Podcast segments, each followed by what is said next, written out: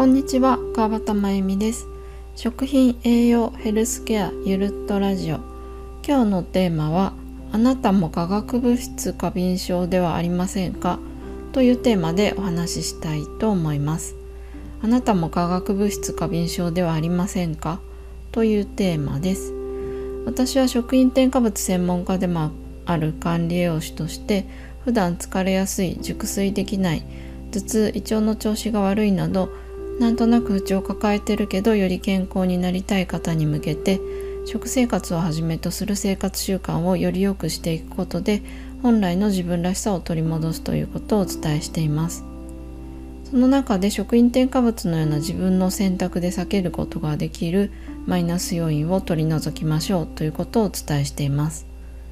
なぜかというと現代は自分の軸がぶれてしまったり病気の原因にもなる電磁波環境汚染物質ストレスなど自分が避けたくてもなかなか避けられないマイナス要因が身の回りにたくさんあります。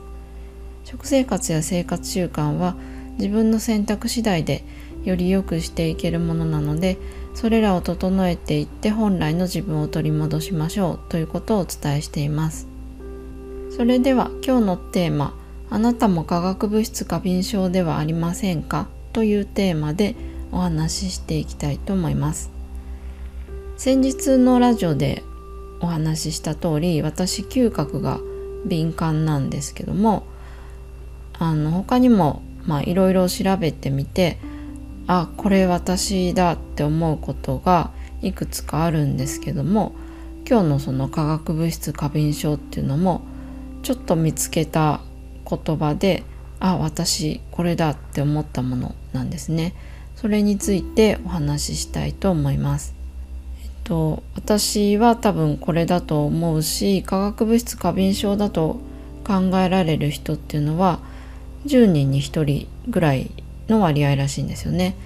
でも私の周りにこれっぽいなって人がもっともっとたくさんいるんですよね。で、まあ、今後 5G っていう状況になっていく中でさらに増えていくと思っています。でですねあのその化学物質過敏症のこと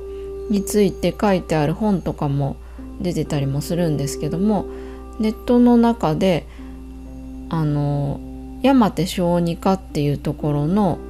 ホームページに書いてあることがとても分かりやすいのでそこに書いてあったことをもとに今日はお話しさせていただきたいと思います。でまず化学物質過敏症の症状についてちょっとお話ししたいんですけどもそのホームページに書いてあったことですけども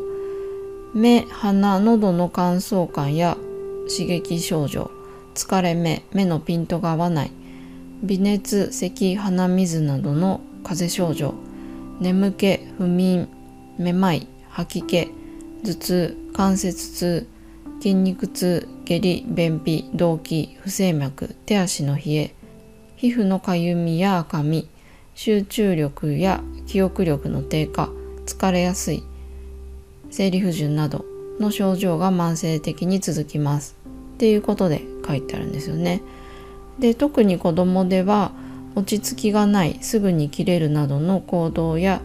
感情の異常として現れることがありますっていうことですね。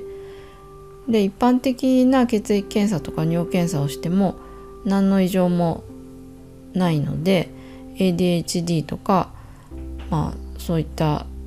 心身症とか神経症とかいう症状があ診断がついてるっていうこともよくあるっていうことなんですよね。でこの先ほど言ったような症状になんか当てはまるような症状を持ってる方って割と多いかと思うんですよね。でちょっと前にお話しした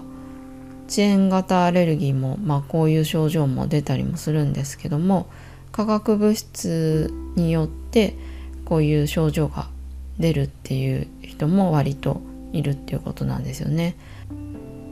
で化学物質過敏症っていうのが一旦発症してしまうと残念ながら確実な治療法はないっていうことで書いてあるんですよね。なので予防が最高の治療っていうことなんですけどもでその、まあ、予防っていうか自分に対してどの化学物質が影響をもたらしてるのか何かの症状をもたらしてるのかっていうのを特定して原因を特定してそれを避けるっていうのが一番の治療法っていうことになるらしいんですよね。でその原因となる化学物質っていうのが口から入る医薬品とか食品添加物とか水道水中の汚染物質とか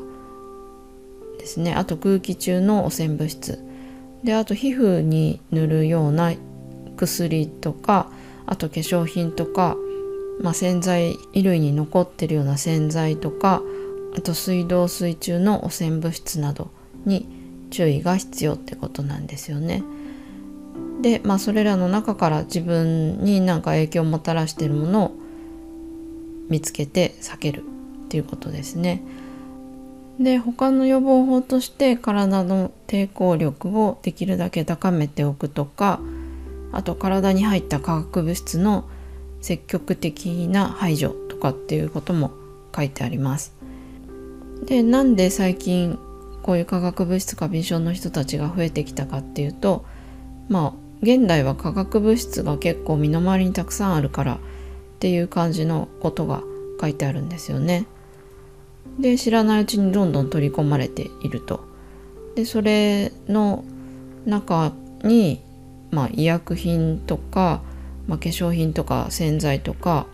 あと農薬とか殺虫剤とか消毒薬とかそういう化学物質が結構たくさんあって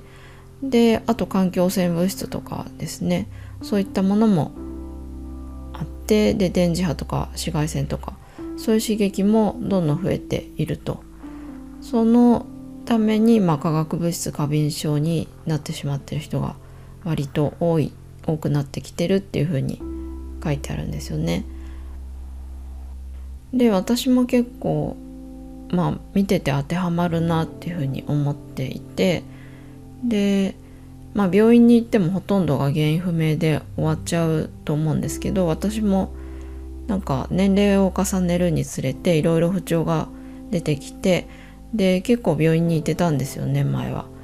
で食品添加物に気をつけるようにして良くなったんですよね。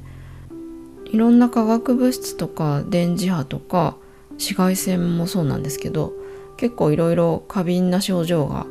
どんどん出てきたんですよね年齢を重ねるにつれて。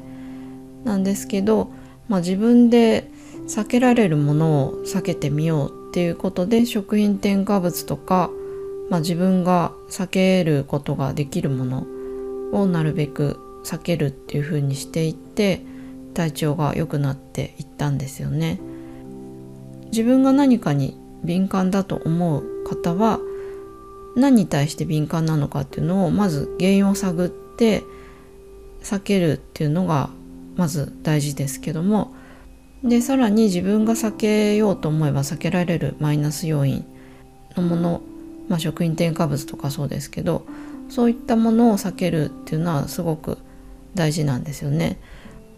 で今大丈夫だとしても年齢を重ねるにつれて体に合わないっていうものがどんどん増えていったりするんですよね。なので自分で避けようと思えば避けられるマイナス要因はできるだけ避けていった方がいいと思います。ということで今日はあなたも化学物質過敏症ではありませんか？ということでお話しさせていただきました。ではまた。